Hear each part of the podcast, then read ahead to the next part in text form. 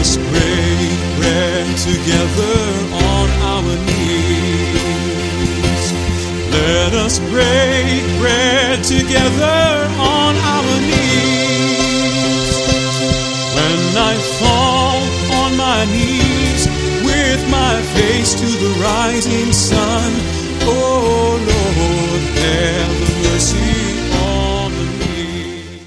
Welcome to Words of Inspiration with your host and teacher, Audley McLean. And now let's hear from Audley. Hello, hello, and in Jamaican patois, how you do? That means how are you doing today? It really doesn't matter with God. Wherever you are, whatever the circumstances, God can meet you there. All week long we have been contemplating two thoughts. Edwin and I began the week by looking at these two thoughts. We spoke about the commission the Christian believer has to go, to go for God, that is. More particularly, we consider the divine imperative to be obedient to the call of God. And we thought about the message of our call. It is to set people free from the cloak and prison of selfish desires and how to be subject to divine prerogatives. And yesterday I shared with you Mrs. C.H. Morris's great hymn, which she wrote in the year 1900, entitled Sweet Will of God. And I promised to get back to that thought uh, yesterday, but we ran out of time. Please listen carefully to my next words. I'll repeat them so we don't forget them. The sweet will of God may not always seem so sweet while we're being molded for that high and holy calling. Let me repeat that.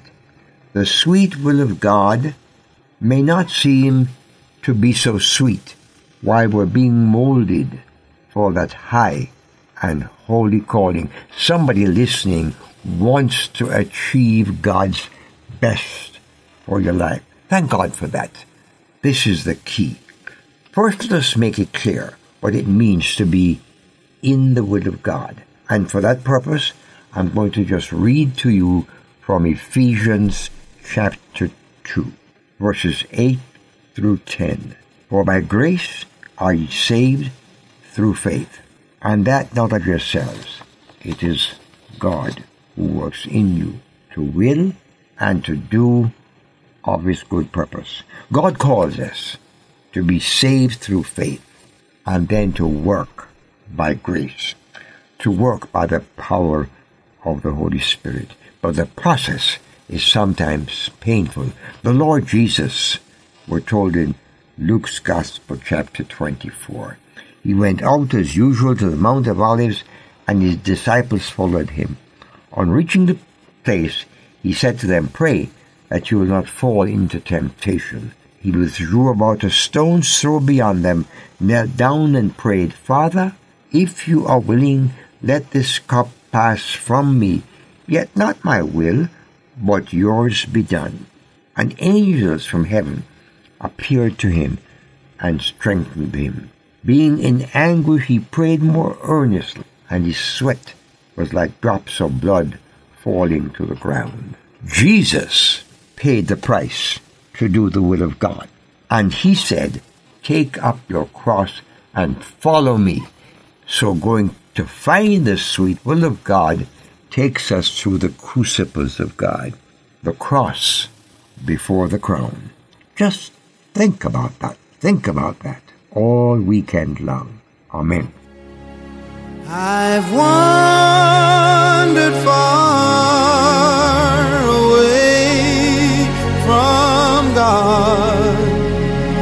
Now I'm coming home. Words of Inspiration with Audley McLean is a ministry of Harvest International. You may write to Audley at Harvest International, Post Office Box 6690, Ocala, Florida 34478.